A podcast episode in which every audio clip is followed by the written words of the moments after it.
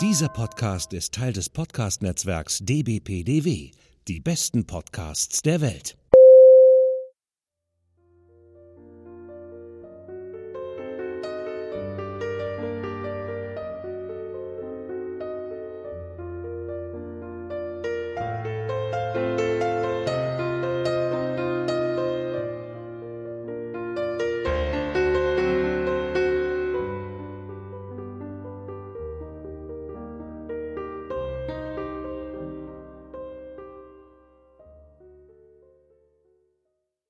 Herzlich willkommen bei einer neuen Folge von By a Lady. Wir nähern uns dem Ende. Wir haben uns Was? dem Ende schon genähert. Naja, zumindest dem Ende der äh, regulären Austin-Werke. Denn wir haben ja noch ganz, ganz, ganz, ganz, ganz viele andere Dinge. Ich wollte gerade sagen, das ist tatsächlich die letzte Folge der regulären Folgen, oder? Ja, und auch da kann man ja natürlich schon ein bisschen diskutieren. Es sind Fragmente. Also eigentlich waren wir schon durch mit dem letzten Stimmt, aber Roman. wir haben ja noch das Jugendwerk. Oh. Ja, wobei, da müssen wir uns beide nochmal zusammensetzen und gucken, was wir davon machen, beziehungsweise ob wir davon was machen. Weil, keine Lust. ja, und ich finde aber, das Problem ist, bei aller Liebe zu Austin, aber eine kurze Geschichte der englischen Historie, also muss das sein. Wahrscheinlich werden jetzt alle am äh, Zuhörer sagen, um Gottes Willen, natürlich muss das sein, das ist Austin. Aber, hm, Ich weiß nicht, ob Austin das überhaupt selbst so gesehen hat. Also wenn, wenn ich äh, so selbst als Schriftstellerin denke, ich möchte nicht, dass meine Jugendwerke irgendwann mal veröffentlicht werden und darüber in äh, hochliterarischen Kreisen geredet wird, weil das war nämlich schon das meiste, was ich da geschrieben habe. Und es sind natürlich auch aus gutem Grund Jugendwerke. Da probiert man aus, da arbeitet man sich an bestimmten Themen ab. Genau. Da ist man vielleicht übermäßig romantisch, auch wenn man sich äh, in einem Alter von, sagen wir mal, 11 bis 15 oder so befindet. Also ja, wir, wir gucken uns das alles mal an und schauen dann mal. Vielleicht können wir uns ja die eine oder andere Kurzgeschichte oder so rauspicken. ich meine, Genau. Lady Susan läuft auch als Erstlingswerk von Austin, Schrägstrich? Jugendwerk. Es ist zwar kein Jugendwerk, aber auch da ist es ja so, dass das deutlich ein Erstlingswerk ist und wir da auch deutlich den Unterschied zu den restlichen Werken sehen. Aber die Geschichte an sich ja trotzdem zum Beispiel zu so zu der sehr guten Adaption, der filmischen Adaption von Love and Friendship geführt hat. Also es gibt schon vielleicht ähm, Dinge, auch in den Jugendwerken, die spannend sein können. Aber das werden wir, wie gesagt, mal Ja gut, sie war 19, als sie es geschrieben hat. Also ist jetzt nicht so. Worauf ich mich ehrlich gesagt eher freue, also ich freue mich jetzt auf die ganz vielen kommenden Folgen zu Austin inspirierten Werken, denn da sind ein paar wirkliche Lieblingsfilme und auch Lieblingsserien von mir dabei. Und eine Folge, auf die ich mich wirklich enorm freue, ist Jane Austen Erotica. Okay. Weil, weil, okay. Da, da, da hat man mich noch nicht gefragt, was, Freund? weil ich, ich habe das jetzt mal einfach, du weißt, man muss ja hier so äh, Clickbait-Überschriften muss man ja machen. Ja, also wir, komm, wir wer- schmeißen mal das Wort Erotika in den Raum. Naja, es ist aber schon so, die meisten Fortsetzungen von Jane Austen Stories oder zweiten oder dritten Teile, die dann geschrieben worden sind Hm. und auch tatsächlich jetzt auch Fortsetzungen von so Fragmenten wie The Watsons oder Sanditon, haben oft auch einen sehr äh, sexy Part. Also es gibt Safe for work. ja, und ich rede hier nicht von irgendwelchen Fanfictions oder so, die es übrigens auch zu Genüge gibt, sondern das sind wirklich veröffentlichte Bücher, wo Nee. gestandene Autoren Fortsetzungen geschrieben haben und das Ganze sehr viel sexier gemacht haben. Aber ich meine, wir reden natürlich auch von den Fanfiction-Geschichten, die dann als Buch veröffentlicht wurden. Ich habe letztens eins in der Hand gehabt, was im Grunde, ja, im Grunde war das, glaube ich, also Porn ist vielleicht zu weit gefasst. Aber im Grunde ging es dann um das, um das Leben von äh, Elizabeth Bennet, beziehungsweise Elizabeth Darcy und ihrer Schwester Jane Bingley. Und wie dann äh, das Leben so ist, nachdem sie dann mit ihren Männern da zusammengezogen sind. Also es spielte eine Rolle, wie sie da ihr Leben so gelebt haben und so. Aber es spielte natürlich auch am meisten die Rolle, dass Jane Elizabeth gefragt hat, wie das denn jetzt alles so im Bett funktioniert, weil sie ist ja noch Jungfrau. Und Elizabeth dann meinte, ja, war ich ja bis vor kurzem auch noch. Ja, dann kannst du mir doch super helfen. Und genau das gleiche Gespräch hatte dann auch Bingley mit Darcy. Und Darcy hat ihm dann, hat ihm dann gesagt, ich hab dir in der Bibliothek ein Buch liegen lassen. La la la la la. Männer reden über sowas ja nicht. Und dann ist Bingley in die Bibliothek gegangen und da lag da das Kamasutra. Ah, okay. Ah, also ich sag dir, dieses Buch, äh, ja, naja, aber nichtsdestotrotz. Aber, aber das, es gab dann noch mehr Inhalt dazu oder ging es Ja, darum? dann kamen ganz viel Bettszenen. also, das war eigentlich das Buch. okay, okay. Aber, aber, was ich eigentlich dazu sagen möchte, vielleicht ist auch das Stichwort sexy heute das Stichwort der Folge. Denn das äh, ja, ist ja, glaube ich, auch so ein bisschen ja das, was äh, viele von den Leuten, die an den Fragmenten und an den Adaptionen der Fragmenten gearbeitet haben, so ein bisschen im Hinterkopf haben. Wir machen die sexy Version eines Period Piece. Wir machen die sexy Version von Jane Austen. Und das ist ja auch nichts Neues, denn das kennen wir ja eigentlich schon von der 95er Verfilmung von Pride and Prejudice. Mhm. Das war nämlich genau das, was ja auch das Schlagwort war. Wir machen eine sexy Version von Stolz und Vorurteil. Und heute haben wir halt die sexy Version von Sanditon, wobei man dazu ja sagen muss, sexy und sexy. Also, ja. ja, also ich, ich habe mir Sanditon jetzt nochmal angeguckt. Ich habe das erste Mal ja ziemlich geflucht und fand es ein bisschen zu sexy. Ich weiß nicht, wann ich es geguckt habe. Es muss irgendwann mal letzte, Mitte letztes Jahres gewesen sein, bevor Bridgerton rauskam. Bridgerton kam Ende 2020 raus um die Weihnachtszeit hm, sogar. Ich kann dir sagen, genau, im Dezember kam Bridgerton raus und ich habe Sanditon gesehen im November 2020 und du okay. hast es ein bisschen vor mir gesehen, das weiß ich noch. Also es war wahrscheinlich Sommer 2020 oder sowas oder später, später Sommer genau. Dreh rum, ja. Ja, genau. Ich habe dann angefangen zu fluchen und dann beim zweiten Mal gucken und dazwischen jetzt äh, Bridgerton war, obwohl Bridgerton jetzt nichts mit Jane Austen per se zu tun hat, aber wir wissen ja alle, Bridgerton ähm, reitet halt auf dieser ähm, Period-Drama Welle und sehr erfolgreich auch. Aber muss ich sagen, fand ich es dann nicht mehr so sexy. Also ich fand es dann nicht mehr, ich weiß nicht, äh, Bridgerton ist halt irgendwie so direkt in, in your face sexy, äh, ja, ne, also und, und äh, Sanditon ist schon sexy, aber nicht mehr so direkt. Also es ist schon zahmer. Also vielleicht können wir, können wir, bevor wir jetzt nochmal, äh, sagen wir mal, direkt in die Vollen gehen, was Senden angeht, möchte ich gerne noch zwei, drei Sachen gerade vorweg schicken, die ich einfach nochmal betonen möchte, weil ich nicht weiß, ob die Leute das so mitbekommen haben äh, auf unserem Twitter, denn da poste ich die Sachen auch immer, also es lohnt sich tatsächlich da auch mal reinzugucken, aber ich möchte zwei, drei Sachen anmerken, die man jetzt noch abrufen und sich anhören und anschauen kann. Und äh, deswegen ähm, vielleicht kann man das in, in ein paar Wochen nicht mehr. Das eine wäre, aktuell kann man auf der BBC Radio 4 Extra Seite drei Hörspiele von Jane Austen abrufen. Und zwar ist es auf Englisch dann natürlich, ist die BBC Hörspielseite, Radioseite. Und zum einen ist es äh, jetzt eine Neuadaption von Northanger Abbey. Zehn Folgen auf 15 Minuten, also kann man relativ schnell runterhören ist sehr, sehr, sehr gut. Und warum ich das so stark empfehle, ist, weil die Vorleserin, also es ist schon Hörspiel, aber es gibt so eine Overall-Stimme, die da so ein bisschen durchführt. Und das ist Mea Margoles. Und die liebe, liebe, liebe ich sehr. Das ist eine britische Schauspielerin. Ein bisschen so sehr, ähm, hm, eine sehr bizarre Dame. aber äh, mir sehr sympathisch und die spricht da durch. Also das ist eine schöne Adaption, die habe ich mir auch angehört. Äh, und dann kann man tatsächlich auch noch aktuell auch auf der gleichen Seite einmal komplett eine Hörspieladaption von Persuasion hören. Das sind 15 Folgen und ähm, das ist das eine, was ich empfehlen möchte. Das andere, was ich empfehlen möchte oder was ich jetzt gesehen habe, ist, wir haben es schon zur Sprache gebracht, Bridgerton. Eigentlich hat Bridgerton nichts mit Jane Austen zu tun. Aber ich finde, wir könnten am Ende, wir machen ja eine Folge dann über von Austen inspirierte Dinge und äh, Bridgerton fällt so ein bisschen so im aller, aller, aller weitesten Umkreis damit rein, weil du, wie du gesagt hast, das Ganze reitet die Period Piece Drama Welle. Ich habe festgestellt, dass es tatsächlich auf TikTok wohl gerade oder schon seit Anfang des Jahres eine Musical, TikTok Musical Welle gibt. Die ist völlig an mir vorbeigegangen. Ich habe es überhaupt nicht mitgekriegt. Aber es ist wohl ein Ding, das äh, momentan aktuell modern super duper in ist, dass man auf TikTok Musicals schreibt. Und auch veröffentlicht. Und es gab wohl Anfang des Jahres einen riesen Hype mit dem Musical Bridgerton.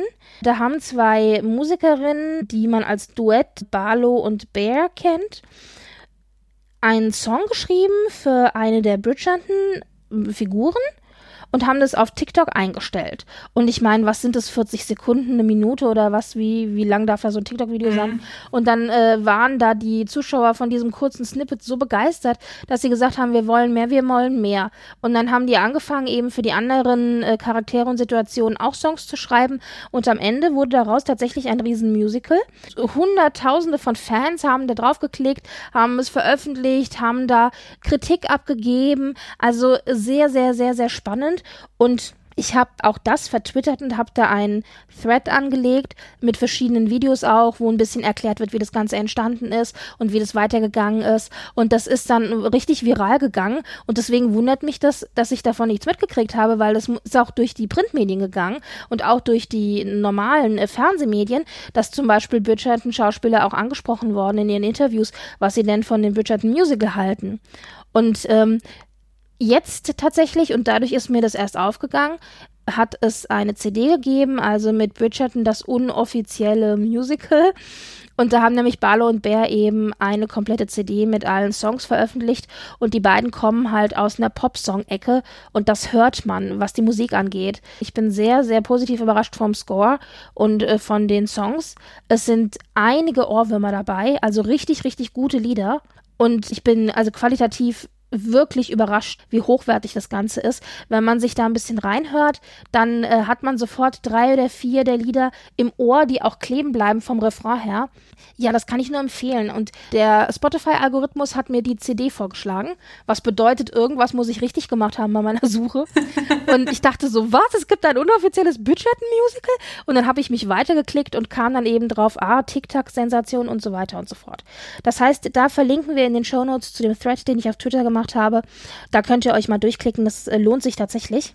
Als letztes kleines äh, Ding sozusagen, was ich ganz witzig fand, ist, weil ich das noch nie vorher gesehen habe, auch auf Twitter entdeckt natürlich, Twitter ist my jam, dass ein Typ, also ein Typ ist gut, ein junger Mann hat seine Freundin um ihre Hand gebeten, in bester Pride and Prejudice Darcy-Manier. Ich weiß nicht, das ob du das gesehen, gesehen, hast. Ja, also, ja, ja, ja. Äh, er hat sich quasi in ein weißes Hemd geschmissen, hat sich nass gemacht, hat sie zu dem Original-Drehort von Pem Pemberley quasi mitgenommen. Dann sind sie da im Park gewesen und dann hat er sich aufs Knie geschmissen mit dem Ring vor ihr und hat sie um ihre Hand gebeten.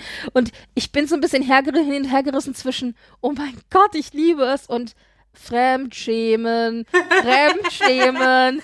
Also ich weiß nicht, wenn, wenn mich jemand so gefragt hätte, ob ich das gut oder schlecht gefunden hätte. Ich bin mir nicht sicher.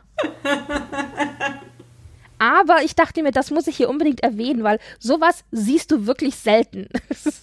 muss man ja sagen. Also da hat er der Period Piece Begeisterung seiner Freundin äh, hat er Genüge getan. Ja, vielleicht sieht man das so selten, weil, weil man dann nie weiß, ob derjenige dann nicht Nein sagt. Irgendwer muss die Bilder ja gemacht haben. Also es muss noch mindestens eine zweite Person anwesend gewesen sein. Aber sie sahen zumindest relativ einsam da im Park aus. ja. Ja, sehr schön. Also das okay. war ein sehr schönes, das war ein sehr schönes Period Piece Alltags-Titbit, das ich da äh, gefunden hatte, wo ich dachte, das muss ich mit, mit, mit, euch teilen. Das ist also wirklich super. Auch das schmeißen wir mit in die Shownotes rein, das verlinken wir. Also das äh, waren die zwei Empfehlungen. Einmal Bridgerton, das Musical und einmal die äh, Hörspiele, die noch auf BBC Radio for Extra abrufbar sind. Und jetzt wieder zurück zu Sanditon. Gehen wir da in die Vollen. Also Sanditon hat, das hatten wir ja letztes Mal in der äh, vorherigen Episode schon erwähnt, eine Serienadaption die ITV-Serienadaption, über die du dann reden wirst. Und dann gibt es noch zwei, drei kleinere Varianten, über die ich dann noch ein bisschen was sagen kann, was äh, Adaptionsversuche für Sanditon angeht. Und ich werde dann äh, nachher auch noch ein bisschen was zur Adaption von The Watsons sagen. Aber ich denke, jetzt am Anfang werden wir uns dann erstmal mit eben der Serienadaption von Sanditon befassen, weil das tatsächlich am meisten hergibt, denke ich, für diese Folge. Ja, dann gehen wir gleich in Medias Res. Bitteschön, was kannst du zur Serie erzählen? Ja, also Sendenden ähm, basiert auf also zumindest die erste Folge basiert auf den kompletten Kapitel, die Jane Austen noch geschrieben hat. Wir haben ja das letzte Mal darüber geredet, dass sie das ja quasi kurz bevor sie aufhören musste zu schreiben, weil es ja ges äh, gesundheitlich ihr nicht mehr gut ging, hat sie elf Kapitel geschrieben. Es wurde produziert fürs ITV, im, die Serie gedreht wohl im 2018, kam das erste Mal raus, im 25. auch 2019 in acht Teilen, in, äh, ging dann rüber übers PBS Anfang 2020 in die USA. Es ist dann äh, im Januar rausgekommen. Wir haben es, ich weiß nicht, wann, wann, wann kam es in Deutsch, wurde es in Deutschland im Fernsehen? Es kam im ja. deutschen Fernsehen tatsächlich äh, schon ein bisschen früher, aber also am äh, also Ende 19, Anfang 20 muss es gewesen sein, aber April 20 kam die DVD raus in Deutschland. Also ähm, das war auch zu dem Zeitpunkt, war das auch, wo ich es dann angefangen mhm. geguckt habe. Und das war auch ungefähr der Zeitpunkt, zu dem man das auf Prime streamen konnte. Davor ging das nämlich nicht, ja. Genau. Das äh, Skript wurde geschrieben von ähm, einem Bekannten, könnte man sagen, ja, von Andrew Davis, der auch schon die 95er Bread and Predators geschrieben hat. Und hat er nicht einen der Emmas geschrieben? Äh, ich weiß es nicht, aber, aber ne? Äh, man muss jetzt aber wirklich sagen, das klingt jetzt alles so, ja, das war Andrew Davis und die hat die 95er-Filme. Man hat das, war, weißt du, wir als, als Period Piece Fans, wir haben nur die, es ist ja immer so, man überlegt sich, was gibt's denn noch so für Stoffe von Austin, was hätte ich gerne mal wieder als Film oder als Serie und dann überlegt man sich, ja, eigentlich würden die Fragmente doch auch was hergeben. Man könnte so schön mit denen mhm. spielen. Das, die haben so viel Potenzial, aber keiner macht es. Und dann kam zuerst die Nachricht im, im Fandom, Sanditon wird gemacht und alle so, ja, endlich traut sich einer mal ran an Sanditon, an mhm. eines der Fragmente. Das hat so viel Potenzial. Da waren wir schon alle wirklich äh, froh drüber und haben gedacht, wow, wir freuen uns drauf. Hoffentlich, hoffentlich wird es gut. Und die mhm. nächste Nachricht war, nicht nur wird Sanditon gemacht, nein, Andrew Davis macht es. Das ist so wie, ich weiß nicht, also so, also quasi Gott, der, der Orsten Gott, ja, da draußen, der uns die 95er-Verfilmung gegeben hat. Im Grunde die Lieblingsverfilmung von fast allen Austin-Fans, ja. Hat uns, hat uns nicht, mehr die, nicht nur die 95er-Verfilmung gegeben, hat uns auch die Northanger Abbey von 2007, es gibt ja auch nur bisher eine, Sense and Sensibility von 2008 und Emma 1996. Also quasi der Austin Gott, aber ich meine, ausschlaggebend ja. für mich ist tatsächlich die 95er-Verfilmung, ich finde das Beste eigentlich von ihm. Nichtsdestotrotz. Hat schon ein paar Triebbrücher geschrieben. Nichtsdestotrotz, wir dann also so, nein, er macht nicht nur Sanditon, es macht auch noch Andrew Davis. Und wir alle schon so, oh mein Gott, das kann nur gut werden. Bitte, bitte, bitte fuck es nicht ab. So, das war also die Voraussetzung. Wir waren wirklich alle, das ganze Fandom war so bzzz, so buzzerte, basste so und summte so und alle waren begeistert und alle haben sich darauf gefreut. Das war eine Riesenvorfreude und vielleicht war das zu viel Druck, ich weiß es nicht, aber im Endeffekt kam dabei dann eben die ITV-Serie äh, raus, die mhm. ja bei uns beiden tatsächlich zu Anfang zumindest oder bei mir zumindest zu Anfang nicht gut weggekommen ist. Ich muss sagen, nachdem ich sie jetzt nochmal geschaut habe, sehe ich sie tatsächlich mit anderen Augen. Aber das ist ein bisschen ja. vorweg, vorweggefasst. Wenn wir zum Fazit kommen, kann ich da noch ein bisschen mehr zu erzählen. Also es war auf jeden Fall so, Andrew Davis macht es. Ja. Und wie ging es dann weiter?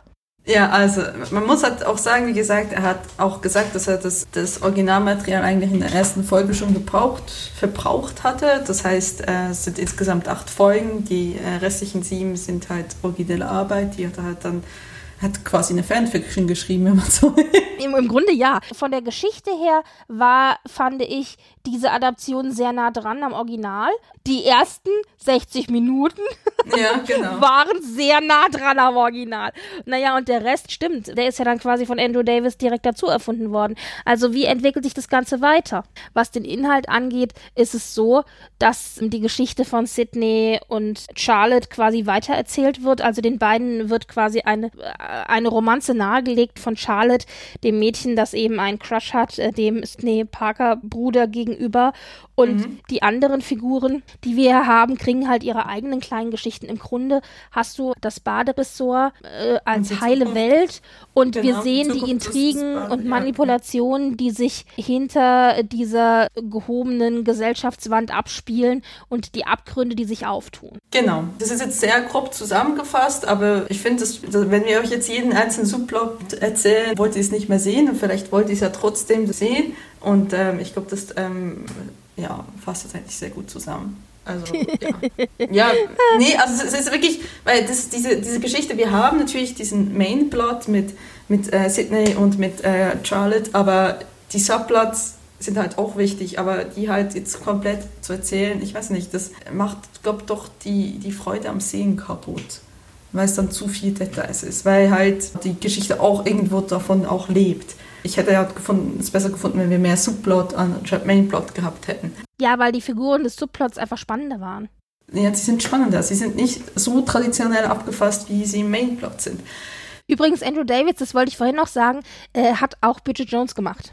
Also, das ist zwar jetzt kein Period Piece. Das ist mal ohne Witz. Ich glaube, Andrew Davies adaptiert eher, als er originell schreibt, oder? Ja, pff, ja, ich, ja. ja, also, also zumindest sind die, die guten Arbeiten von ihm sind alles Adaptionen. Bridget Jones ist zwar jetzt kein Period Piece, aber basiert natürlich auf Pride and Prejudice, ja. Und eine moderne Variante von Pride and Prejudice ist auch eine der Filme, die wir besprechen werden, wenn wir dann zu unseren von Austen inspirierten Geschichten kommen. Also ich mag die alle drei, aber der erste Film war, finde ich, der beste. Auch der sehr gut gelungen, kann man nicht sagen. Also der kann schon sehr gute Sachen machen. Ja, das, das ist absolut nicht, nicht eine, also ich, ich glaube eher, das ist eine, eine gewisse Präferenz und eine gewisse, ja. Spezialisierung, ob du eher adaptierst oder ob du originell schreibst.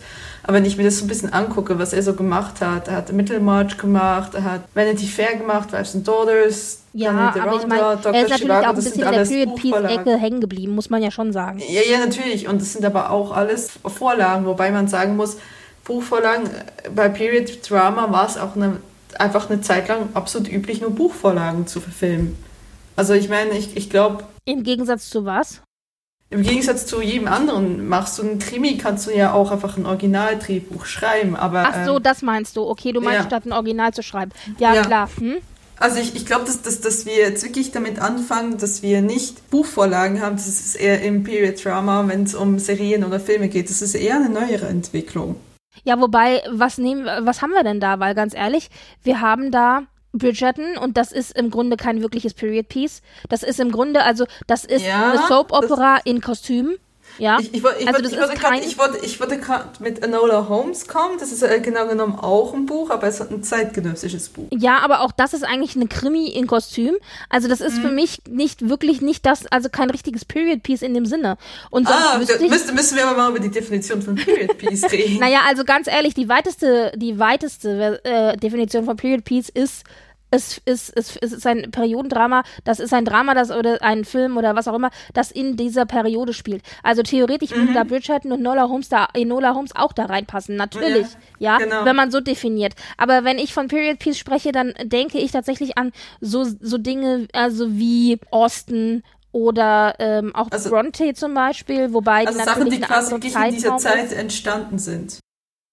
Ja, und die sich zumindest his vers versuchen, historisch korrekt zu verhalten. Also zumindest weitestgehend korrekt. Ich meine, dass die ganzen Period Pieces, diese klassischen BBC Period Pieces mhm. und ITV-Verfilmungen und so weiter, die wir kennen, dass die natürlich nicht hundertprozentig historisch korrekt sind, weil da eben keine Käfer über die Decke laufen äh, und kein Müll in den Straßen liegt und so weiter. Mhm. Das wissen wir. Aber zumindest versuchen sie ansatzweise historisch korrekt zu sein. Im Gegensatz zu zum Beispiel einer Adaption wie Bridgerton, die von vornherein sagt, historische Korrektheit, was ist das? Mir alles egal. Hauptsache, es ist eine gute Geschichte, die erzählt wird. Also ich glaube, es, es wird immer mehr, ähm, wird halt moderne, äh, die Art, wie wir heute Geschichten erzählen, wird halt ähm, immer mehr in Period Drama reingepackt. Wenn du ein originelles Werk hast, wie eben ein Sturz und Vorurteil und das quasi originalgetreu umsetzt, dann hast du halt auch eine alte Art und Weise, eine Geschichte zu erzählen. Nehmen wir zum Beispiel Anne with an E. ist äh, genau genommen ein Period Drama, aber hat halt zum Beispiel ähm, im Gegensatz zu seiner Vorlage eine, also es haben sie es auch um, um Handlungsstränge und, und, Figuren erweitert, ja, und sie haben N with an E quasi so geschrieben, wie sie normalerweise heute ein Teenie-Drama in 2021 Spiel ähm, äh, schreiben würden, aber es ist halt mit der Fassade und, und dem ganzen, ähm, mit der ganzen Welt von, äh, von Green Gables, ne? Das wollte ich nämlich gerade sagen, wenn es einer nicht weiß, das basiert auf der Anne of Green Gables Reihe von Lucy Maud Montgomery.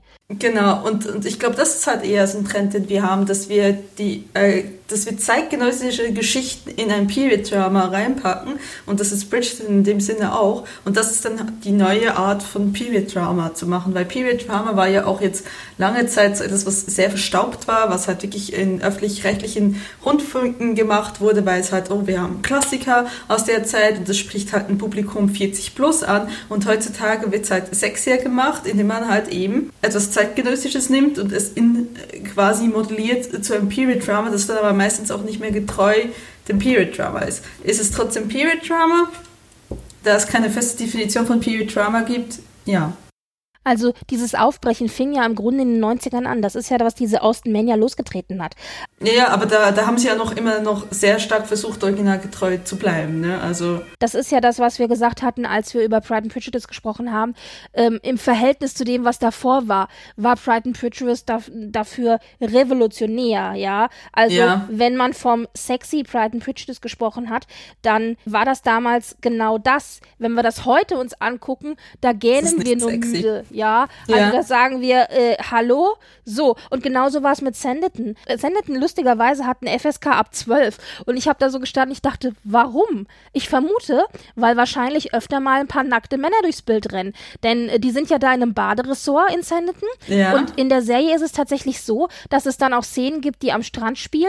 Und Männer mhm. sind immer nackt baden gegangen, während Frauen von Kopf bis Fuß natürlich komplett mit Stoff verhüllt waren, inklusive Kappe, die sie sich aufsetzen mussten. Und aber die Männer mhm. werden dann halt immer gezeigt in dieser Serie von hinten, wie sie zum Beispiel ins Meer rennen und da sind sie halt komplett nackt. Das heißt, man sieht einen nackten Po. Man sieht die also aber nur, immer nur von hinten, nicht von vorne nackt. Oder ja. eben es nackt, wenn sie halt da im Wasser, ja. im Wasser rumschwimmen und so. Und ja. das ist natürlich, und wenn wir das jetzt vergleichen mit zum Beispiel der 95er Verfilmung, ist das schon sehr, sehr viel sexier und sehr viel mehr nackte Haut auch zu sehen, mhm. als wir eigentlich jemals in einem Period Piece gesehen haben.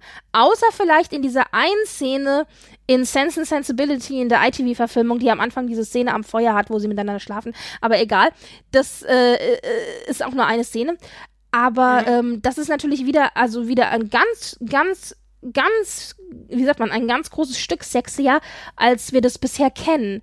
Und Natürlich. lustigerweise, und das war auch genau das, was mir aufgefallen ist, als ich das damals gesehen habe, dass ich gesagt habe, oh mein Gott, so viel nackte Haut, oh mein Gott, es ist schon sehr, sehr sexy und gewagt alles. Und ein Jahr später kam dann Bridgerton raus und da hast du ja im Grunde voll on Sex gegen den Baum, Sex irgendwie auf der Stufe, Sex im Park, hoch die Röcke, runter die Hose. Hosen, äh, ja, alles nackig und so. Also da geht's halt echt voll rund. Und im Vergleich dann, also jetzt aus der heutigen Perspektive, wenn ich jetzt mir Sanditon angucke, dann denke ich so, ja, da gähne ich auch nur müde und sag, also im Vergleich zu Bridgerton ist das ja gar nichts, ja. Das heißt, es ist immer natürlich auch eine Perspektive, wo ich damals noch dachte, meine Güte, zu viel, zu sexy, zu viel Nacktheit, mhm. zu mhm manipulative Stories, zu viel Soap-Opera-Drama. Mhm. Ja, das ist schon richtig, das gibt es in Sanditon. Aber im Vergleich zu Bridgerton vergiss ist das nix. Ja, das heißt, die, ist, ich habe tatsächlich gemerkt, wie diese Perspektive sich bei mir ganz stark verändert hat. Genau. Ja, ja und aber lustigerweise haben wir es ja bei Bridgerton akzeptiert. Also weil halt Bridgerton ja auch kein Originellwerk, also es ist kein. Ja, und es, Bridgerton es, es basiert, es basiert auf einer Buch, Buchreihe, aber die ist ja auch scheinbar sehr explizit. Ich naja, aber die gelesen. Buchreihe ist halt, das ist so ein Harlequin-Roman, ganz klassisch. Das geht im Grunde darum, es geht um, also es ist eine ganz klassische Harlequin-Romanze. Das heißt, ganz viel Liebesdrama und ganz viel Sex. Das ist eigentlich das Genre dieser, das, das sind Harlequin-Romanzen. Das ist das Genre. Also, ja? aber Harlequin-Romanzen, ist das, ist, ist quasi Bridgerton ein Groschenroman? Mhm. Kann man das sagen? Okay. Ja, Weil Groschenroman ist schon, ist schon. Ein Liebesgroschenroman, der adaptiert worden ist, genau. Das, das, das lässt doch einem hoffen, dass das, das, ne, wenn man so denkt, so, okay, ich bin zum, weil, weil Groschenroman ist ja wirklich extrem negativ konnotiert, ne? also Groschenroman ist ja tiefste Schublade, die man eigentlich greifen kann, ja. Ähm, ja, auf jeden ich Fall. glaube, Bridgerton gehört mehr zu den gut geschriebenen Groschenromanen. Es gibt ja da auch die wirklich schlechten, richtig schlechten Der Berg, Bergdoktor, weiß Gott, was gibt es die überhaupt heutzutage noch? Ich ja, die gibt's noch. Ich habe letztens am Kiosk welche gesehen. Ich dachte, oh mein Gott, die kosten zwar an, also die kosten immer noch wenig, wenn ja. auch nicht mehr nur einen Groschen, aber es, es schlägt in die gleiche Kerbe natürlich. Äh, ja. Also historisch inspirierte Liebesgeschichten. Und da gibt's natürlich auch so ganze Genre. Also in dem Fall hier das Ganze, du hast halt Period Piece, Groschenromane, ja, ganz klar hast du ganz oft. Dann gibt's natürlich, aber was es natürlich auch gibt, so sind diese, diese, äh, äh, in, im wilden Irland, die Kelten, dann hast du lauter, weißt es, ich muss mal gucken, ich, ob ich es finde. Es gab so einen Blog, da hat einer die Titelcover äh, von diesen ganzen Groschenromanen zusammengestellt, die alle mit so, mit so Männern in, in, in Kills waren. Mhm. Weißt du? Und da mhm. hast du doch immer so diese klassischen Bilder, wo er dann so eine Frau im Arm hält, zurückgebeugt ja. und der Wind weht und das flatternde Haar und, und, und er natürlich muskulös und, so. und genau. Ja. Und das war irgendwie ein Block, wo du nur so Cover hattest, ohne Ende. Und du scrolltest so runter und es hörte gar nicht mehr auf und ich dachte so, oh mein Gott. Also es gibt verschiedene Genres und eins davon ist eben auch Period Piece und da fällt halt Julia Quinn, das ist die mhm. Originalautorin von Bridgerton, von mhm. dieser Bridgerton-Reihe, die ja aus mehreren Bänden besteht und äh, da ist jetzt auch nur dieser eine Band für die erste Staffel verfilmt worden. Also theoretisch ja, haben wir ja noch ein paar Staffeln vor uns. ja. So viele wie es Bridgerton Kinder gibt, so viele Bände gibt es. Jedes Kind hat ein Band gekriegt. Was ja auch so ins äh, Lucinda Wiley-Konzept der Schwestern reinpasst, ne? Ja, natürlich. Klar. Genau. Ja, ich wollte gerade sagen, ich habe ich hab das auch mit diesen äh, Romanen, habe ich das mal, äh, das war ein Foto in der Ausstellung in der Bücherei äh, gesehen, so alles so ein Tisch voller, voller dieser äh, ne, Romane, ne, wie gesagt, der Mann kein, kein T-Shirt da, die Frau im Arm und so. Und dazu war ein Schild, Where's my shirt? Ja, genau, genau. Sehr schön. Wo ist mein Hemd? Sehr, sehr gut. Übrigens, in die gleiche Kerbe muss man ja jetzt fieserweise auch sagen, schlägt ja auch Outlander. Also ja. Outlander ist ja jetzt auch verfilmt worden, wobei man dazu sagen muss, Out, richtig, Outlander läuft nicht unter Groschenroman, sondern das sind, das sind halt, ist ein Historienroman, mhm. aber die Liebesgeschichte steht zentral im Mittelpunkt und das ist, sagen wir mal, das ist die erwachsene Schwester ja, von den, von den keltischen Groschenromanen ist Outlander. Aber das, äh, das, das schlägt in die gleiche Kerbe für den Zuschauer natürlich. Ja, und ich kann euch jetzt aus, aus, aus Büchereisicht sagen, es gibt auch äh, ein gewisses Ding, was auch in die gleiche Kerbe wie Outlander schlägt. Und das ist, äh, was ich äh, mit großem Erstaunen das so ein bisschen wahrgenommen habe, ist, dass es mittlerweile so ein äh, Revival von quasi Butenbrocks-Romanen gibt, nur nicht so anspruchsvoll, nämlich Familiensaga, ja, ja. Familiensaga. Ganz viel in letzter Zeit, ja. Oh mein Gott, zu jedem Beruf mittlerweile und zu, zu Hotel irgendwo, Villa irgendwas, das noch und jenes und gut irgendetwas und so es gibt so viele Autorinnen hauptsächlich, die das schreiben und äh, es läuft sehr Aber gut. Ist denn nicht aktuell auch eine der, ich glaube eine sogar, wenn nicht sogar die erfolgreichste Serie in, in dieser Ecke, ist es nicht Lucinda Riley mit die sieben Schwestern? Ja, ich habe mir sagen lassen, dass Lucinda Riley scheinbar ein bisschen anders, ein bisschen anspruchsvoller. Ja, also, das schon, aber es ist, aber es ist aber auch dieses, ja. man hat sieben Schwestern, jede Schwester hat ein Buch und ja, ja, äh, jedes Familienmitglied und, und, so weiter. Und du hast so eine fort, Familiensaga ja. und alles ist sehr dramatisch und so weiter. Und also das geht ja auch so ein bisschen in die Reihe, in, in, in so, in, ja, also, aber das klingt alles so ein bisschen in eine Kerbe. Ja, genau. Es läuft und das ist halt, ich glaube, das ist halt quasi auch, wie, wie wir mittlerweile historisches, also ich weiß nicht, äh, Lucinda Riley ist historisch, nehme ich mal an. Ja, es ist, ist auf jeden Fall, ich glaube, es spielt nicht im Jetzt und Hier, aber es ist nicht so, so weit weg von uns, vielleicht Anfang des 20. Jahrhunderts oder so. Auf jeden Fall, ich glaube, die, also um so ein bisschen den Bogen zu schlagen, ich, ob es jetzt Period Drama ist im Fernsehen oder Period Drama in Büchern, es ist wirklich tatsächlich die Art, die, die neue Art und Weise, Period Drama zu erzählen, ist halt wirklich in, in Form von, von ich sage mal in Anführungszeichen, Frauenromane. Oh Gott, ich hasse dieses Wort. Wir haben aber wirklich einen Interessenskreis bei uns, der heißt Frauen und ich hasse ihn.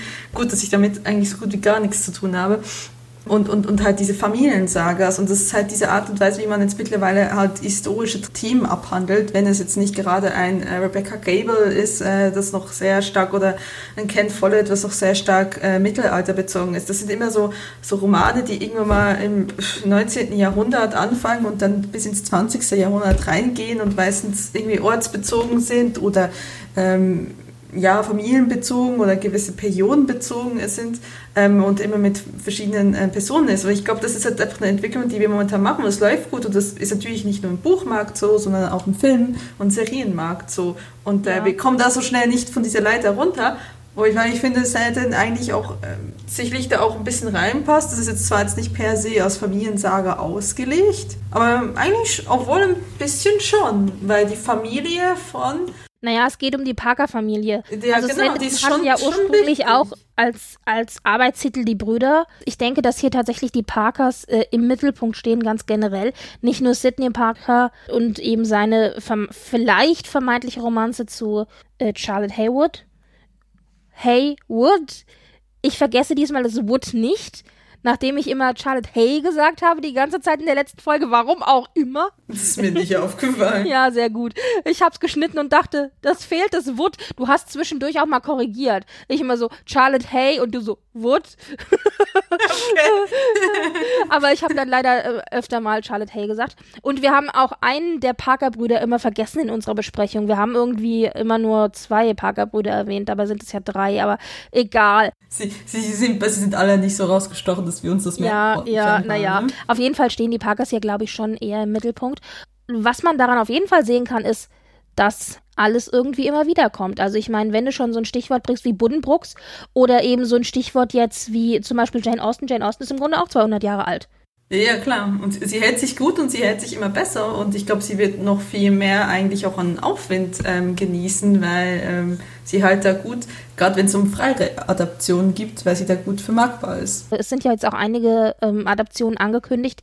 Zwei die, von, von Persuasion, ja. Ja, und beide modern beziehungsweise anmodernisiert eine moderne Variante und eine Variante, die wohl Anfang des 20. Jahrhunderts spielt, äh, glaube ich zumindest, ich, die kann ich äh, schlecht einordnen, ob das wirklich, wo das zeitlich ungefähr spielt, aber ich denke mal so 1920, 1915, 1920, vielleicht 1930. Mit, mit ähm, wie heißt sie, der mit Dakota, Dakota Jones. Jones. Genau, das ah, ist, ist ein 1920er quasi, okay.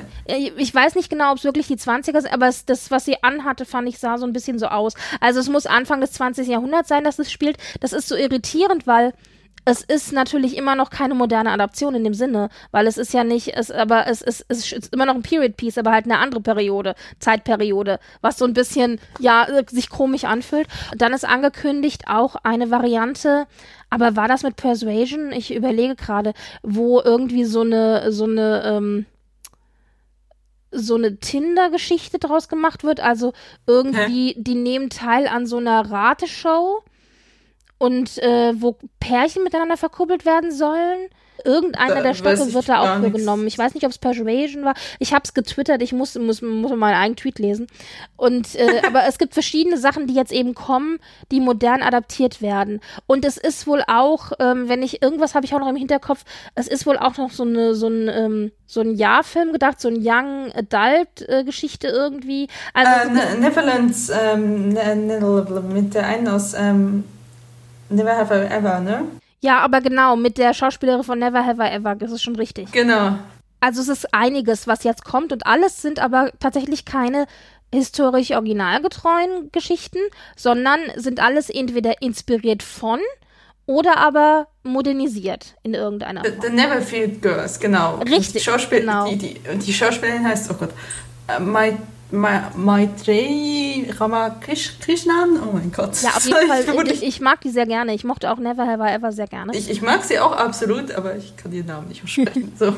Also ähm, es ist einiges, was jetzt kommt an modernen Varianten. Ich, vielleicht ist es gerade auch wieder so eine Welle, dass jetzt einfach moderne Geschichten erzählt werden. Dann irgendwann mal sind, werden wir wieder aufs Trockene gesetzt, oder was? Ja, mal gucken. ich finde, es gibt immer noch einiges, was man erzählen kann, aber wir, da können wir nachher noch mal kurz drüber sprechen, ähm, wenn wir auch über The Watson sprechen. Es war jetzt ein ganz, ganz, ganz, ganz, ganz großer Bogen zurück zu Sanditon. Ja, genau. wir haben also jetzt eben diese Adaption Und mhm. wie ja, äh, was? Was, was, was, es vielleicht sich noch sagen lässt, es ähm, gab, war sehr lange ähm, war unklar, ob es, äh, eine zweite Staffel geben wird und es wurde überhaupt eine dritte Staffel. Es gab sogar ähm, wirklich ähm, Kampagnen von Fans, die ähm, sehr darauf gepusht haben. Ja, und die, also die waren schon sehr penetrant, muss man wirklich sagen. Also, äh, wenn man es positiv sagen möchte, dann waren sie sehr ähm, haben sehr stark dran festgehalten. Ich glaube, es ist tatsächlich auch dieser ständigen Werbung und diesem ständigen Druck der Fans zu verdanken, dass am Ende tatsächlich eine Staffel 2 und tatsächlich auch 3 bewilligt worden, denn es kam dann die Nachricht, es wird nicht nur eine zweite Staffel geben, nein, es wird 2 und 3 geben. Das heißt, das hat man in einem quasi verkauft bzw. bewilligt und das ist jetzt aber auch gewandert von ITV zu PBS zu Britbox. PBS Richtig, Britbox. zu PBS, genau. Und ITV hat, hat, hat, quasi noch die Rechte an dem linearen ähm, aus. Ja, also ITV hat nämlich gesagt nach der ersten Staffel, das war ja so, also war schon ein bisschen schade. ITV hat gesagt, wir haben uns da sehr viel mehr Zuschauer von versprochen. Die haben wir nicht gekriegt. Wir haben einfach zu wenig Zuschauer gehabt für das, was wir da an Geld reingesteckt haben. Für uns lohnt sich das nicht, das weiterzumachen. Und das Problem ist aber, dass die Story so erzählt wurde, dass sie noch weitere Folgen eigentlich braucht. Denn die war am Ende der ersten Staffel nicht auserzählt. Die erste Staffel war so kompliziert, Nö. dass man gesehen hat, die haben sich auf jeden Fall Luft gelassen, um die Geschichte noch zu Ende zu erzählen. Und da wurde man dann als Fan irgendwie voll in der Luft hängen gelassen. Ja, also es war ganz offensichtlich ein Bogen zum zwei, zu, zu einer möglichen zweiten Staffel. Also es war konnte man wirklich nicht als abgeschlossen ansehen. Genau, und das ist natürlich richtig blöd, wenn man dann so als Fan so unzufrieden aus der Sache rausgeht. Deswegen kann ich auch verstehen, genau. wenn man Fan von der Sache ist, dass man dann sagt, okay, man versucht irgendwie Werbung dafür zu machen, dass es mindestens noch eine Abschlussstaffel gibt, dass man die Geschichte zu einem schönen, ordentlichen Ende schreiben kann. Und das hatten sich die Fans erhofft. Und als dann aber die Nachricht kam, ach, wir kriegen nicht nur eine zweite, sondern noch eine dritte Staffel, da war die Freude natürlich doppelt so groß. Und das heißt aber vermutlich, dass noch diese dritten Staffel dann auch fertig Ja, ist. dann wird wahrscheinlich Schluss sein. Aber das war eben, das war eben so, dass dann nämlich PBS gesagt hat, das ist der amerikanische Period Piece Drama Channel sozusagen. Die haben gesagt, wir haben so positive Resonanz von den Zuschauern in den USA, dass es sich für uns lohnt, da mhm. noch eine Staffel zu machen. Und jetzt stemmt halt PBS den Großteil der, des finanziellen Aufwandes für den Dreh. Und ITV ist da im Grunde raus. Deswegen machen die das ja. Ja, gut, aber es ist ja scheinbar eine, eine, ähm, eine kombinierte Es ist eine Co-Produktion. Ja. Mit, ja, mit, mit Britbox und Britbox ist ja scheinbar gehört bei BBC und ITV. Eben bleibt ja quasi immer noch in der Nähe vom ITV, ne? Also auch wenn Ja, ja, also ITV, nein, was ich haben. meine damit ist, dass ITV aber die hauptfinanzielle Hauptlast nicht mehr trägt. Ja, ja, genau. Es hat sich halt äh, für den UK-Markt scheinbar nicht wirklich rentiert, aber halt für den amerikanischen, da ist es ja auch hochgegangen. Naja, was dann halt wichtig war, also wie gesagt, die haben halt wirklich, ähm, es hat jetzt lange quasi gedauert, sie haben jetzt diesen Juli angefangen zu drehen. Also wenn man davon ausgeht, ich gehe davon aus, dass sie 2018 noch gedreht haben, weil es wurde ausgestrahlt 2019, es wird vermutlich 2018 gedreht gewesen sein. Das heißt, wir haben eigentlich eine ziemlich lange Zeit zwischen diesen zwei Staffeln gehabt. Du Und das hat jetzt dazu geführt, dass jetzt Jahr auch... Covid. Ja, gut, Covid, ja, aber 2019 gab es ja kein Covid. Ne? Also, ja, das, also Nein, Covid aber ich meinte, das, das Problem, ist auch so eine lange Pause, weil einfach mindestens ein Jahr Covid dazwischen war.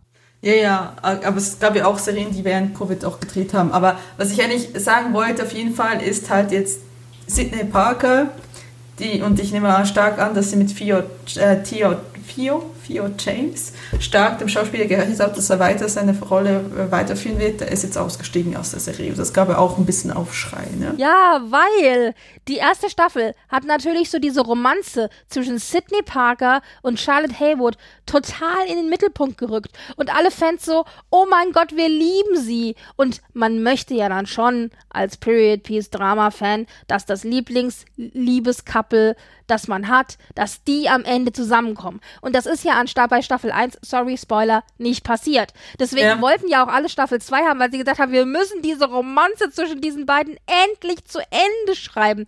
Und dann kriegt man endlich Staffel 2 und dann sagt der Hauptdarsteller, ich steig aus. Also ich meine, da haben alle Fans dieses Pärchens haben äh, eine Runde geheult. Also wirklich, das geht eigentlich gar nicht. Und jetzt ist meine Frage an dich. Mhm. Würdest du entweder die Story umschreiben und Charlotte einfach einen anderen Love Interest geben oder würdest du, und das wäre, muss ich sagen, meine bevorzugte Variante, einfach die Rolle des Sidney Parkers drinnen lassen, aber einen neuen Schauspieler drauf casten. aber zweiteres ist halt schon. Aber kann man das ich, wirklich ich weiß mit nicht, Hauptfiguren. kann man das mit Hauptfiguren machen? Ich weiß Natürlich. Hallo, Also, es gibt ich- genug Serien, die, die umgecastet haben, aus welchen Ja. Gründen auch immer. Im Harry Potter Universe gibt's, ähm, haben sie Goyle, glaub, ähm, umgecastet. Das ist was?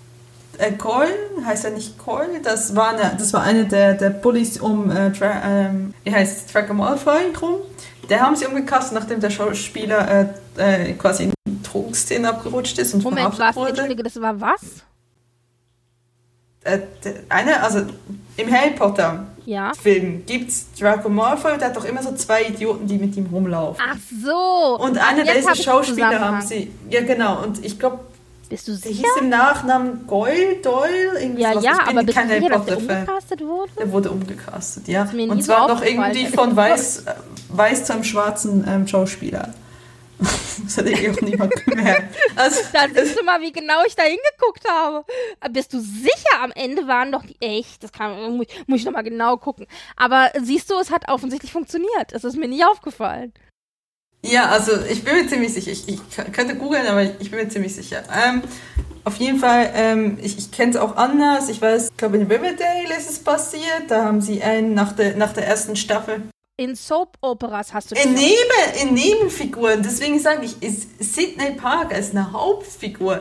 Hinzugehen und zu sagen, okay, ich komme jetzt komplett anders rüber. Ich meine, es gab, ach Moment, es gab es ja auch zum Beispiel in, in Crazy Ex-Girlfriend, aber da ist die Figur zwei Staffeln vorher ausgestiegen und die letzte Staffel hat dann niemand anders als Figur gemacht und die Hauptfigur hat dann auch gesagt, du siehst irgendwie anders aus. Ja, ich, und dann meinte dann die Hauptfigur in Crazy Ex-Girlfriend, äh, meinte dann so, ja, ich habe mich halt verändert. Oh gut, jetzt siehst du deswegen anders aus. Natürlich kann man das ein bisschen kokettieren, aber das Ja, aber ich finde, du, du, du castest dann einen Schauspieler, der ein ähnlicher Typ ist und unkommentiert geht es weiter. Punkt aus. Ja, es ist halt ein Risiko. Ich, ich, ich weiß nicht, wenn ich jetzt, also ich bin jetzt, ich muss sagen, ich habe die beiden nicht geschippt. Das war das erste Mal, das habe ich dir, glaube ich, auch geschrieben, dass ich die beiden eigentlich nicht wirklich shippe. Meistens okay, bin bitte einmal kurz erklären, weil ich bin mir sicher, dass nicht alle wissen, was Schippen heißt.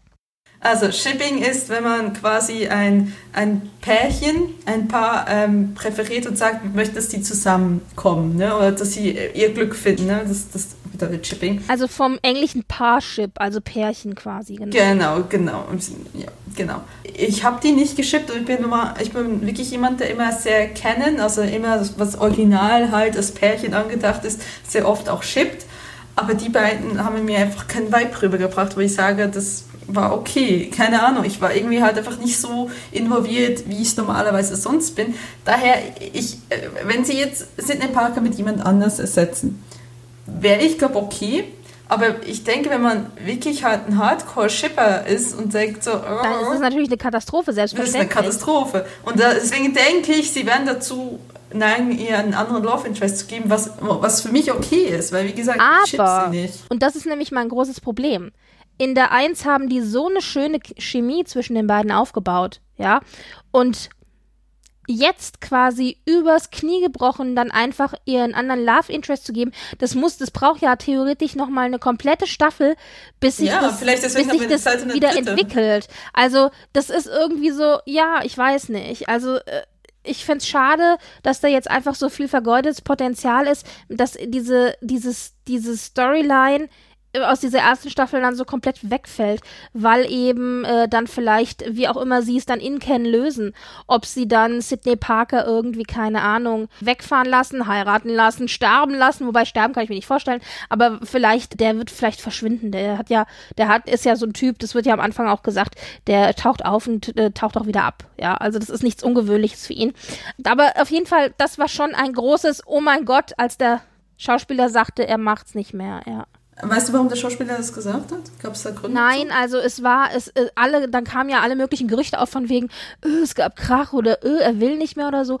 Und er hat dann nochmal ein Statement rausgegeben, in dem er wirklich explizit gesagt hat, er hat sehr viel Spaß gehabt an der Serie und es geht hier nicht darum, es gab auch keine Geschichte, die dahinter liegt oder irgendwas, sondern er hat gesagt, das war ein Charakter, den fand er spannend.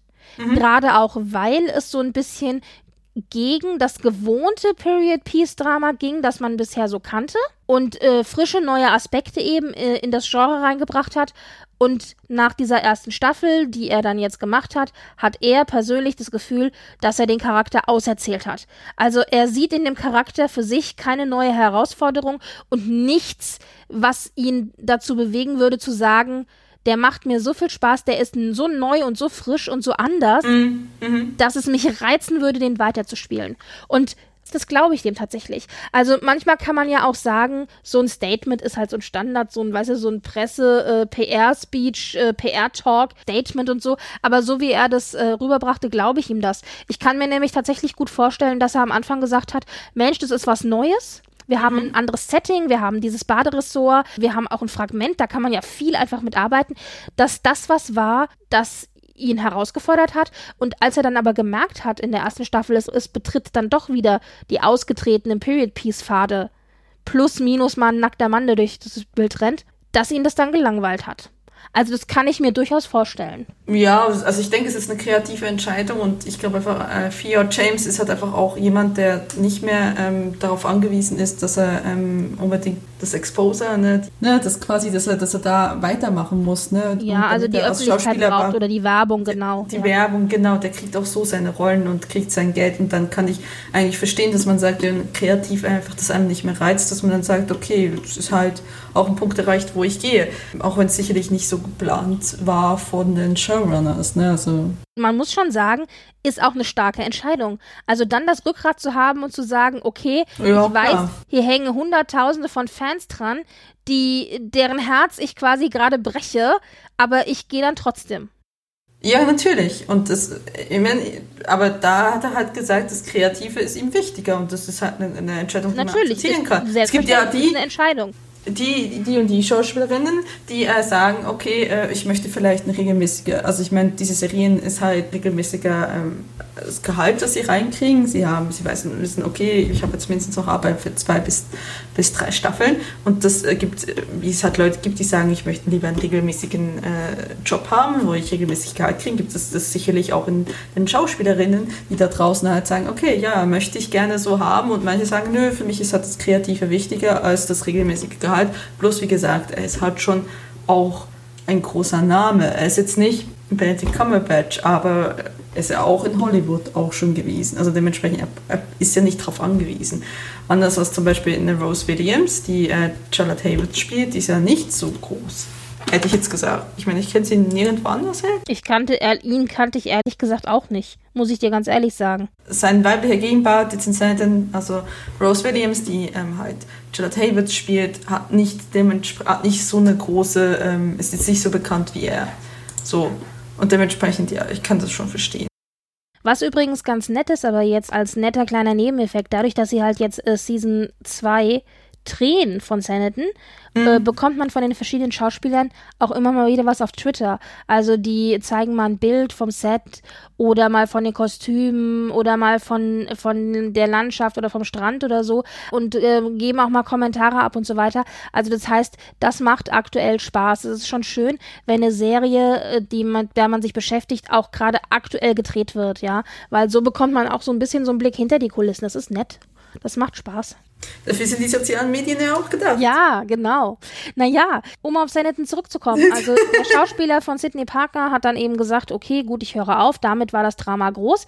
Nichtsdestotrotz kriegen wir jetzt Staffel 2 und 3 und ich sage jetzt mal, ich freue mich zaghaft drauf, denn wie gesagt, nachdem ich jetzt also Sanditon nochmal geschaut habe, hat das doch ein bisschen bei mir gewonnen.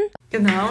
Und sie haben halt auch äh, etliche andere neue Schauspieler, kommen jetzt dazu, nämlich Ben Lee Hughes, Tom Weston Jones und Rosie Graham und Alexander Valos, kommt aus Wales. Intriguing Including, dann gibt es noch Frank Blake, kommt dazu und scheinbar Maxim Ace. Um nochmal kurz auf, auf diese konkrete Verfilmung äh, zurückzukommen. Es gibt ein paar Dinge, die mir positiv aufgefallen sind. Also was ich zum Beispiel sehr schön fand, ich fand, es waren sehr, sehr schöne Landschaftsaufnahmen drin. Also die mhm. Strandaufnahmen, die Meeraufnahmen und so weiter. Sehr, sehr schöne Cinematografie. Also vom Produktionsniveau ist diese Serienadaption schon sehr hoch, das muss man mhm. sagen. Auch was Kostüm und Ausstattung und so weiter angeht, auch äh, wie das Ganze farblich gestaltet ist und vom Licht und so weiter. Das ist schon alles sehr, sehr schön gemacht. Also wie gesagt, Produktionsniveau sehr, sehr hoch. Dann finde ich, sind auch eine ganze Reihe von sehr, sehr spannenden Schauspielern mit dabei. Also auch Schauspieler, die dem einen oder anderen Charakter tatsächlich noch ein bisschen mehr Leben eingehaucht haben. Zum Beispiel die Geschwister Denham, das war äh, Charlotte Spencer und Jack Fox. Wer mir auch sehr gut gefallen hat, war Elizabeth Barrington, die hat Mrs. Griffith gespielt. Also die drei sind für mich sehr, sehr positiv herausgestochen, aber vor allen Dingen wirklich die Geschwister Denham. Also die waren schon ganz, ganz großartig. Die haben in dieser Adaption für mich sehr viel mehr Charakter tatsächlich bekommen. Wen ich auch sehr gerne mochte, war äh, Anne Reed als Lady Denham. also die reiche Mäzenin, die macht, was sie will, weil sie es kann. Ja, mhm. also weil die hat die Kohle, die kann sich das leisten. Die fand ich war auch sehr, sehr gut gespielt. So nett Rose Williams ist als unschuldiges Mündel vom Lande, ja, sie hat es gut gespielt, aber ich fand, sie war nicht die herausragende Schauspielerin in dieser Adaption. Genauso wenig wie Theo James. Also Theo James war die waren eigentlich das klassische, die, die, die, waren eigentlich das klassische Pairing und alle drumherum waren eigentlich. Ja, nicht. aber war, ja, das, das, also das ist nämlich auch was, was ich bei dieser Verfilmung tatsächlich oder bei dieser Adaption tatsächlich sagen muss. Und ja, vielleicht mag das äh, sehr negativ jetzt klingen, aber ich finde, die beiden, sprich Theo James und Rose Williams, also Charlotte und Sydney, mhm. waren für mich langweilig. Ja, ich, ich glaube, glaub, es gibt einen Grund, warum ich sie nicht schippe. Ich wollte nämlich aber auch sagen, ich fand zum Beispiel dann das Pairing mit ähm, Esther und ja, Lord Babington. Babington, Gott. Okay, Esther und Lord Babington? Babington, genau. Fandst du spannender? Ich fand die am Ende einfach irgendwie, die haben mir mehr gegeben emotional. Also es ist, es ist, es ist die haben eine sehr kurze Storyline, wenn du eigentlich so willst, ne? Und das ist dann auch noch alles so ein bisschen Opa Muss sie sich da heiraten. Aber ich fand die interessant, weil, weil, ich weiß nicht, es war irgendwie halt eine andere Art von Liebe. Es war halt irgendwie so ein bisschen intimer, anders. Es war, ja, ich weiß Ja, das Problem ist natürlich, gegeben. die Geschichte von Charlotte und Sydney ist natürlich aber auch so geschrieben. Charlotte ist halt die Unschuld vom Lande, so ein typisches mhm. Landei, die aber tatsächlich ein bisschen mehr äh, street smart ist und einiges mehr durchschaut, als man meint. Und die aber eigentlich wirklich Hals über Kopf sich in Sydney verliebt und so ein Crush hat, so ein Jungmädchen-Crush. Ja, und genau. Sydney ist, ist, ja eigentlich schon ein, also ein gestandener Mann, der kennt sich halt auch aus und der lächelt halt so ein bisschen müde und sagt sich, ja, die Kleine, weißt du, so. Und und im Laufe der Geschichte, als sie sich dann kennenlernen und er feststellt, sie ist halt doch nicht so ein ganz krasses, naives, unschuldiges Landei, wie er denkt, dann fängt es an, so ein bisschen sich auf gleicher Ebene zu bewegen. Aber vorher, finde ich, ist es auch einfach so kein ebenbürtiges Gegenüber. Also die stehen nicht auf der gleichen Stufe, sondern das ist immer Charlotte, die ein Stück unter ihm steht und Sydney, der von oben milde herab lächelt und das kleine Mädchen noch so auf den Kopf tätschelt, so nach dem Motto. Und erst später entwickelt sich das dazu hin, dass beide sich sozusagen ebenbürtig werden und mhm. dann fängt eigentlich diese Geschichte erst an. Aber eine ganz, ganz lange Zeit in der ersten, ersten Season Season ist es so, dass er sie gar nicht für voll nimmt. Und deswegen kommt auch diese ganze Liebesgeschichte irgendwie nicht so voran, weil du hast immer nur so Szenen, wo sie ihn anhimmelt und er immer nur sich so denkt, oh Gott. Ja, und das merkst du auch. Und es hat so ein Aber bisschen Fremdschämen-Effekt, ist es schon, wenn du dazu guckst. Also ich finde halt, ich finde halt auch die beiden Folgen einfach ein, ein Trope, also ein Leitbild. Ja, ein ganz so Schema, ja, natürlich. Ja, genau. Und das tun halt die anderen Paare nicht so stark. Und dementsprechend ähm, oder halt einfach sehr verkürzt. Und deswegen finde ich halt, man kann halt so dieses, dieses Schema, man kann das auch einfach überbenutzen. Und das ist genau, ich glaube, das ist genau da passiert. Und dementsprechend, vielleicht ist es gar nicht so schlecht, dass er nicht mehr dabei ist. Ne? Also ich meine, oder das ist halt, ich weiß nicht, es ist halt, dass die am Ende nicht zusammenkommen. Ist jetzt nicht überraschend, oder? Ist es nicht, nein. Das ist natürlich das, was man sich aber erwartet, weil man ja genau dieses 0815-Schema, das man ja, ja sonst immer hatte, hat. Es sowieso, diese ganze, diese ganze Adaption ist eigentlich so. Du hast so ein bisschen das Gefühl, da macht einer Malen nach Farben. Malen nach Zahlen meinst du? Malen nach Zahlen, genau. Äh, Liebesgeschichte abgehakt, check. Drama mit der reichen Mäzenin abgehakt, check. Check. Äh, Drama zwischen den Geschwistern, check.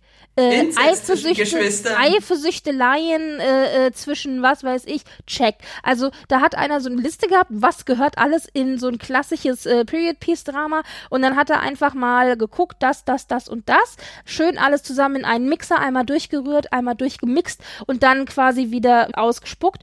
Und da, man hat so ein bisschen das Gefühl, da hat einer sehr durchdacht äh, gearbeitet. Und irgendwie mhm. springt da nicht so richtig der Funke über. Das ist eigentlich das, was ich dieser Adaption vorwerfe. Also als Austin-Adaption funktioniert das Ganze nicht bei mir. Aber, und das muss man ja dann tatsächlich auch zugeben, als Telenovela im Kostümdrama mit den ganzen ja. Intrigen und Manipulationen und eben der Tatsache, dass sich da hinter der heilen Fassade von diesem Baderessort eigentlich, uh. eigentlich wirklich Intrigen, uh. Manipulationen und Schlangen und so weiter auftun und Untiefen auftun, als so eine Art von Serie funktioniert es für mich super. Und das ist natürlich auch was, ja, es gibt viele Aspekte, wo mhm. ich als Austin-Fan sage, oh mein Gott, das geht überhaupt gar nicht. Aber als Zuschauer, aus, als yeah. Telenovela-Fan funktioniert die Serie für mich dann doch. Und dann ist sie dann doch eigentlich ziemlich unterhaltend. Also es ist, es ist halt so ein bisschen, also es ist halt nicht Osten, ne? Und äh, das erste Mal, was mich sehr genervt hat, als ich äh, Sensen geguckt habe, ist, dass das halt das ist, was ich halt mich, was mich nervt, wenn man Osten nimmt, sagt es ist Osten und dann macht man äh, einen Hallmark-Film draus, ja. Nein, es ist nicht Hallmark, weil Hallmark, also es ist nicht so langweilig wie Hallmark. Du ich hast ja hier schon auch ein bisschen aber, Pep und Pfiff drinne. Genau, aber Hallmark, also wenn ich Hallmark-Film äh, sage, meine ich nicht nur Hallmark-Filme, sondern die Art von Filmen, die Hallmark produziert. Und Hallmark ist ja dafür bekannt, dass es ja öfters mal auf diesen Jane Austen-Motiven ähm, rumreitet, wobei Motiv Nein, ist aber, da schon ein bisschen zu weit gefasst. Ich, die sind halt wirklich schon sehr, also da hast du ja nur eine Liebesstory im Mittelpunkt und sonst irgendwie gar nichts. Hier ja. hattest du wenigstens auch so ein paar interessante Charaktere mit drin, genau. wie zum Beispiel die Denham-Geschwister, die das so ein bisschen angefeuert haben. Aber jetzt mal ohne Witz, nur weil man sagt, Telenovela rechtfertigt das, dass man einmal eine Checkliste durchgeht und es durch den Mixer äh, Nein, nein, nein, das lässt? Gefühl hattest du, hatte man zwischendurch so ein bisschen. Ja, ich, ja, ich habe dieses Gefühl, ich habe dieses Gefühl auch in anderen Genres, aber ich finde halt, das ist für mich halt einfach schlechtes ähm, Schreiben. Also es ist halt einfach dieses Schema F, was halt immer alles gleichförmig, immer gleichförmiger macht, was auf den Markt kommt, weil viele sich daran halten.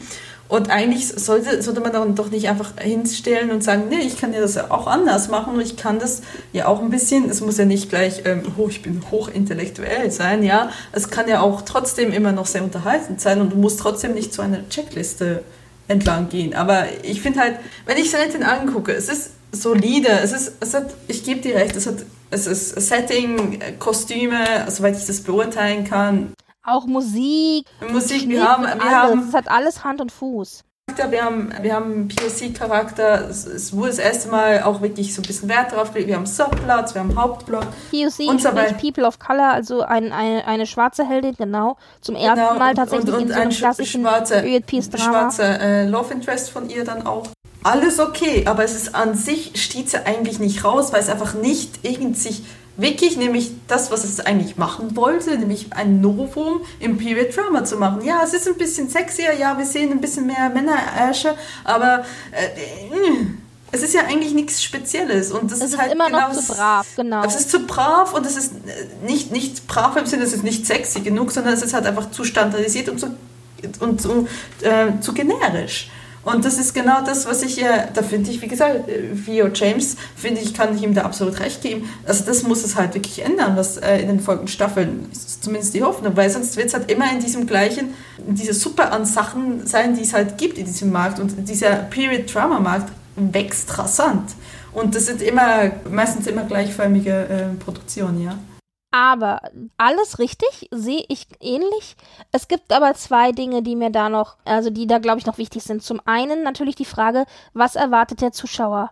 Und ich glaube tatsächlich, das Gros der Zuschauer erwartet genau das, was es kennt mhm. von den bisherigen äh, Period Piece Adaptionen. Also von einer Emma, von einem Sense and Sensibility, von Pride and Prejudice.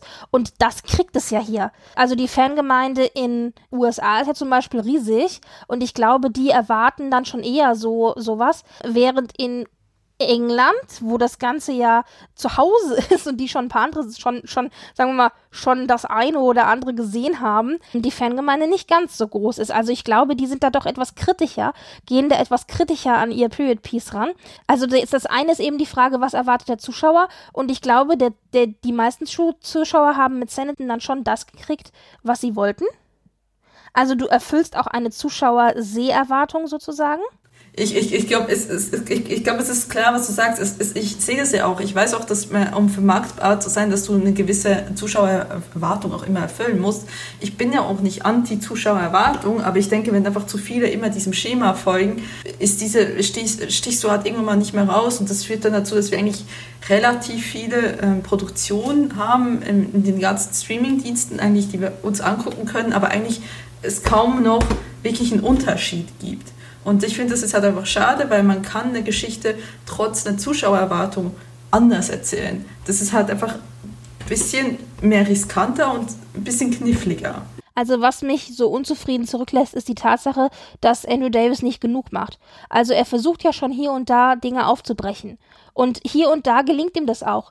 Aber er geht halt nicht weit genug. Und das hätte ich auch nicht von mir gedacht, dass ich mal sagen würde, jemand geht nicht weit genug. Aber ist das vielleicht genau das Ding, dass er einfach, ähm, dass es vielleicht junges Blut braucht und Andrew Davies einfach zu lange jetzt schon Period Drama schreibt? Ich meine, ketzerisch, ich weiß, aber. vielleicht. Ich denke mal, ähm, ja, ich weiß nicht. Also es Wenn kann sein, dass vielleicht 84, auch die Vorstellung ja? von dem, naja, es ist halt vielleicht auch so, dass die Vorstellung von dem, was er als neu, modern und äh, revolutionär empfindet, eben genau das nicht mehr ist. Ja, das kann natürlich gut sein. Ja, also ich, ich denke halt, das ist halt auch so ein Generationending. Also dieses, dieses äh, Salenton spricht jetzt nicht unbedingt die Zielgruppe 50-60 an, sondern die Zielgruppe 2015, 2030, 40, irgendwie sowas. Und äh, da trifft er das vielleicht einfach nicht mehr. Und er ist halt dann einfach ein bisschen zu konservativ, was während Bridgerton halt nicht konservativ war, aber ich finde halt Bridgerton war halt in dem Sinne mir dann ein bisschen ein bisschen dann zu billig im, im Ansatz, ne? also so ein bisschen zu, zu ne, aufs Brechen anders, aber indem man halt einfach sehr viel Sex reinbringt. Aber man kann es anders machen, man kann es anders machen, man kann eine Zuschauererwartung erfüllen, aber man muss es doch nicht immer nach Schema F machen und man muss es auch nicht auf, auf knochenbrechend äh, Sex reinbuddern, nur dass man Sex drin hat. Also ich meine, ja, also ich, ich, da hab ich, haben wir mit Bridgerton und Sandon einfach so zwei Enden drin, was einmal so ein bisschen anders, aber immer noch sehr konservativ und dann anders, aber dann sehr auf Sexuelle bezogen. Ähm, gut, das ist bei Bridgerton auch bedingt durch die, Vor äh, durch die Vorlage, das gebe ich recht. Wie gesagt, es ist, ist halt auch ein gehobener Groschenroman. Aber ich weiß nicht, ich meine, ich finde, als Autor, Autorin bin ich einfach ein bisschen enttäuscht von, von was hätte drin sein können und was die draus gemacht haben. Also ich finde halt, da muss sich was ändern, weil sonst wird es Hamilton, ob es jetzt eine zweite oder dritte Staffel gibt, wenn das im gleichen Trotz drin bleibt, wird das nie rausstechen. Weil dafür gibt es zu viele Produktionen. Es ist nicht mehr was Außergewöhnliches, ein Period-Drama über ne, in Dramen, in Serienformat zu haben. Das gab es ja. Früher waren das ja meistens irgendwer, da hat das BBC alle zwei Jahre mal äh, ne, mehr oder weniger eine Theateraufführung abgefilmt. Ne? Das war ja sehr statisch. Und das war was Außergewöhnliches. Aber es ist nichts mehr Außergewöhnliches. Und, und, und um quasi aus der Masse rauszustechen, kann es nicht sein, dass man nur Sex reinbuttert, sondern man muss halt auch was am Narrativ ändern. So, jetzt habe ich gerantet. Okay. Rant Ende. Rant Ende. Okay. Gut, dann würde ich mal sagen, wir gehen äh, rüber zu ähm, der Watson. Na, noch nicht ganz, denn ich möchte noch was ergänzen zu Sended. Ja, okay. Und zwar, als wir geschaut haben, was es denn gibt an Adaptionen, dann natürlich ganz prominent gibt es eben die ITV-Serie, das ist klar, oder jetzt eben dann mhm. PBS-Serie. Es gab aber tatsächlich noch zwei weitere Adaptionen, die mir ins Auge gefallen sind, als ich recherchiert habe. Zum einen war das ähm, eine, ein Vlog, eine Vlog-Variante und zwar hieß die oder heißt die Welcome to Sanditon, also Willkommen in Sanditon und das war ein Spin-off von den Lizzie Bennett Diaries. Die werden wir mit Sicherheit auch noch besprechen in einem von unseren Inspiriert von Austin Geschichten. Und mhm. zwar ist es eine moderne Adaption von Stolz und Vorurteil, die in Form eines Vlogs, also in Form von YouTube-Videos, sich abspielt. Die war sehr, sehr erfolgreich damals. Also da hat dann eben äh, Lizzie ihre eigenen, in Form eines Tagebuchs eben Videos veröffentlicht. Und ein Spin-off davon ist Welcome to Sanditon. Da steht im Mittelpunkt nämlich Gigi Darcy. Das ist die kleine Schwester von, also das ist ja eine moderne Adoption. Das ist die kleine Schwester von äh, Mr. Darcy, also Georgiana, die dann aber eben Gigi genannt wird nur. Und die tritt bei Welcome to Sanditon quasi als Hauptheldin in die Fußstapfen von Charlotte Haywood. Das heißt, Charlotte gibt's nicht mehr und stattdessen ist jetzt Gigi eben die Hauptfigur. Und Sie kommt in das kleine Städtchen Sanditon und zwar, weil sie äh, für die gleiche Firma wie ihr Bruder arbeitet, äh, für Pemberley Digital. Und ja. sie kommt nach Sanditon, um dort einen Beta-Test einer Software durchzuführen. Das äh, soll sozusagen eine neue Social-Media-Plattform werden oder eine neue Social-Media-Software, mit der man arbeiten soll. Die heißt Domino's. Und da kann man eben Videos posten. Und Sanditon ist sozusagen das Städtchen, in dem diese Beta-Testphase läuft. Und Sie lebt dann also in Sanditon und fordert alle Einwohner von Sanditon auf, eben äh, Videos auf Domino's zu posten. Und sie selber postet eben auch einmal wöchentlich einen Vlog, ein Video, wo sie erzählt, ja, wie es ihr so geht und was sie so macht und was auch die ganzen Leute halt so machen. Und so bekommst du halt in Form von verschiedenen kleineren Videos von ihr, aber auch von anderen Mitgliedern von Sanditon eben einen Einblick in das Leben, der Figuren und ein Einblick in die Geschichten, die sich da so in diesem Städtchen abspielen. Und das ist, wie gesagt, ein Spin-off eigentlich von den Lizzie Bennett Diaries. Das sind insgesamt 27 Videos zwischen drei und fünf Minuten lang. Und das Ganze kam 2013 raus. Spielt, wie gesagt, dann im kalifornischen Sanderton. Ja. Und es steht im Mittelpunkt zwar Gigi selber, aber die Romanze, die wir hier haben, findet gar nicht zwischen Charlotte und Sydney statt. Und ich meine, Charlotte gibt es ja in dem Sinne nicht. Dann wäre es also Gigi und Sydney. Sondern äh, die Romanze, die wir hier verfolgen und wo wir mitfiebern, spielt sich ab zwischen Ed Denham und Clara Breton, der Assistent des Bürgermeisters und der Eisbudenbesitzerin in Sanditon. ja, also es ist sehr, sehr frei nach dem sendeten Schnipsel erzählt, muss man schon so sagen. Aber es ist nett, es lässt sich nett runtergucken. Es sind, wie gesagt, drei bis fünf Minuten Videos, also auch nichts, was irgendwie zu lang wäre. Und es ist einfach erfrischend. Und wenn man die Lizzie Bennett Diaries gesehen hat, dann kennt man die Figur der Gigi schon. Und das ist der Anknüpfungspunkt. Dann sagt man sich, Mensch, über die möchte ich vielleicht noch ein bisschen mehr erfahren. Denn das tut man tatsächlich auch im Laufe dieser Miniserie. Alle Videos sind auch noch immer noch auf YouTube abrufbar, das heißt, die kann man sich anschauen. Und äh, was damals gemacht worden ist und was bei den Lizzie Bennett Diaries auch gemacht worden ist, also was sich hier sozusagen wiederholt ist, die haben quasi das Ganze so aufgestellt, als wäre das jemand, der im echten Leben vloggt. Das heißt, du hast auch zusätzliche Posts auf verschiedenen Seiten wie Twitter oder Instagram oder anderen äh, Social Media Kanälen, Homepages auch, zu denen verlinkt wird. Ich habe schon auf Twitter ähm, einen Thread gemacht, dem man folgen kann.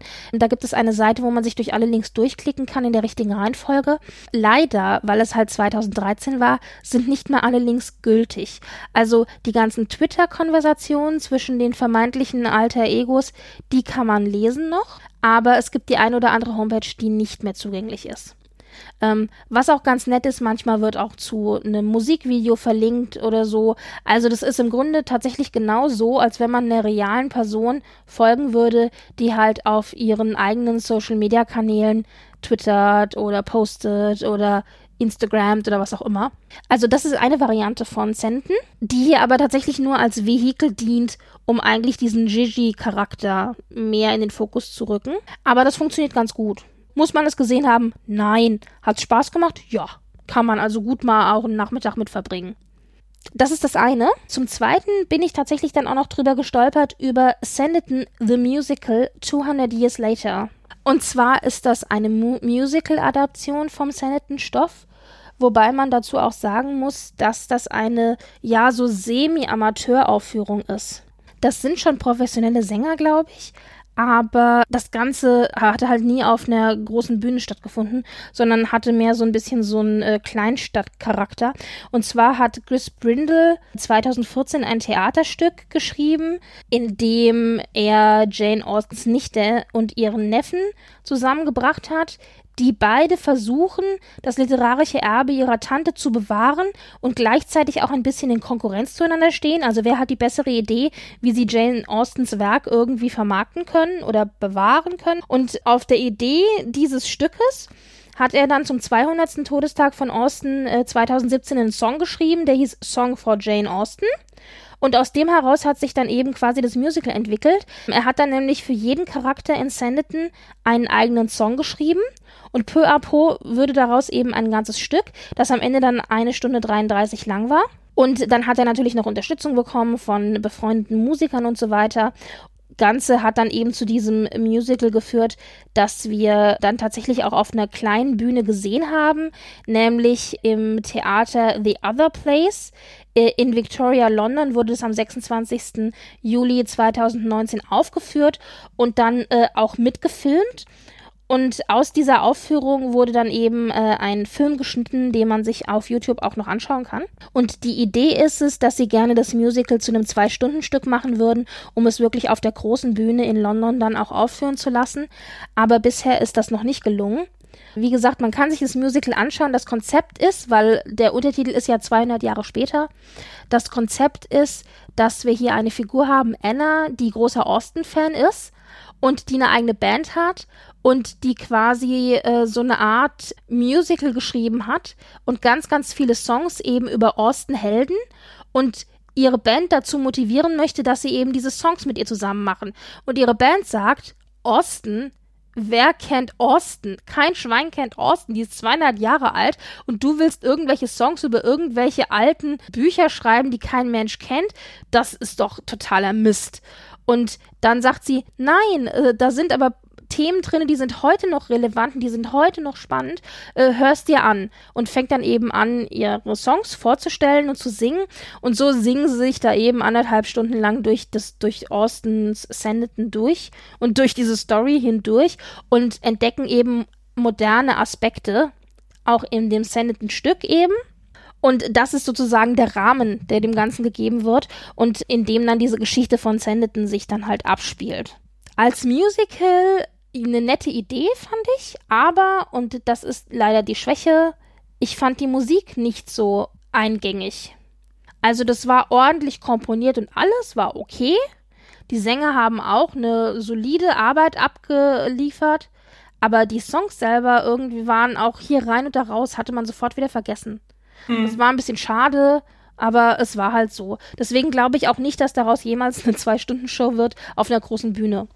Mhm. Aber es ist trotzdem irgendwie nett zu sehen, dass Leute sich mit dem Stoff immer noch beschäftigen und dann versuchen eben, ohne das selber fertig zu schreiben, dem Ganzen so einen Spin zu geben und es trotzdem irgendwie zur Aufführung zu bringen. Auch das kann man, wie gesagt, auf YouTube sich angucken. Anderthalb Stunden.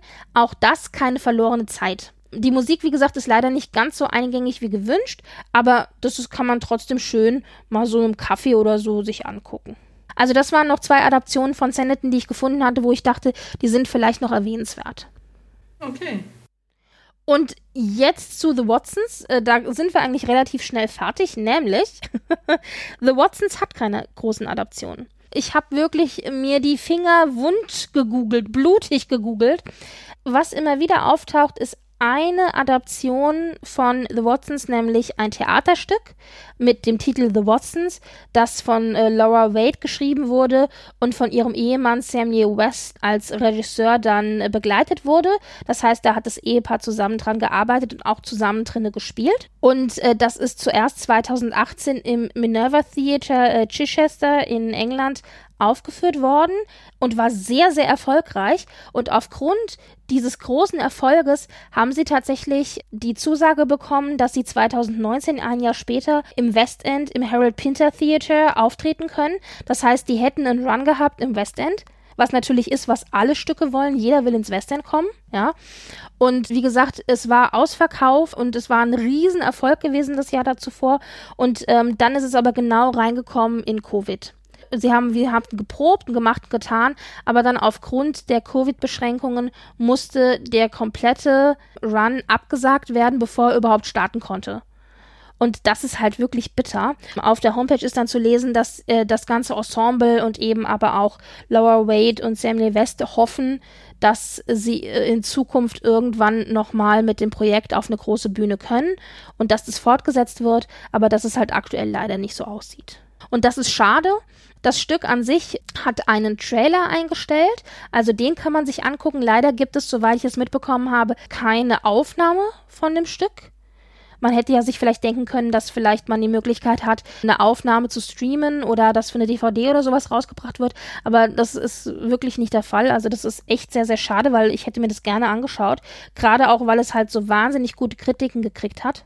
Was aber hier vielleicht noch ganz spannend ist, ist, dass es inhaltlich wohl so ist, dass auch hier nicht das Fragment zu Ende geschrieben wird, sondern im Gegenteil, das ganze Stück geht eigentlich ziemlich meta, also meta-meta sozusagen, denn mhm. die Frage, die Grundfrage des Stückes ist, was passiert, wenn der Schriftsteller die Herrschaft über die fiktionalen Figuren verliert und diese ihre Geschichte selbst in die Hand nehmen. Aber das muss dann im Theaterstück wohl so sein, dass wir da eben dann quasi die, äh, die Schriftstellerin Laura haben, die sich mit diesem Stoff befasst und die sich dann eben, nachdem dann das plötzlich so endet, fragt, ja, wie könnte es denn jetzt weitergehen? Und dass dann die Figuren anfangen, mit ihr als Schriftstellerin zu sprechen und zu sagen, ja, also ich finde, meine Story sollte so weitergehen. Findest du nicht auch? und dann die Autorin sagt, ja, aber das geht doch nicht. Deine Geschichte kann doch nicht so weitergehen. Du bist doch so und so und so. Also nein, aber ich will so und so und so. Und dass die Figuren dann anfangen, quasi gegen die Schriftstellerin und gegen den Stoff zu rebellieren und ihre eigene Geschichte zu erzählen.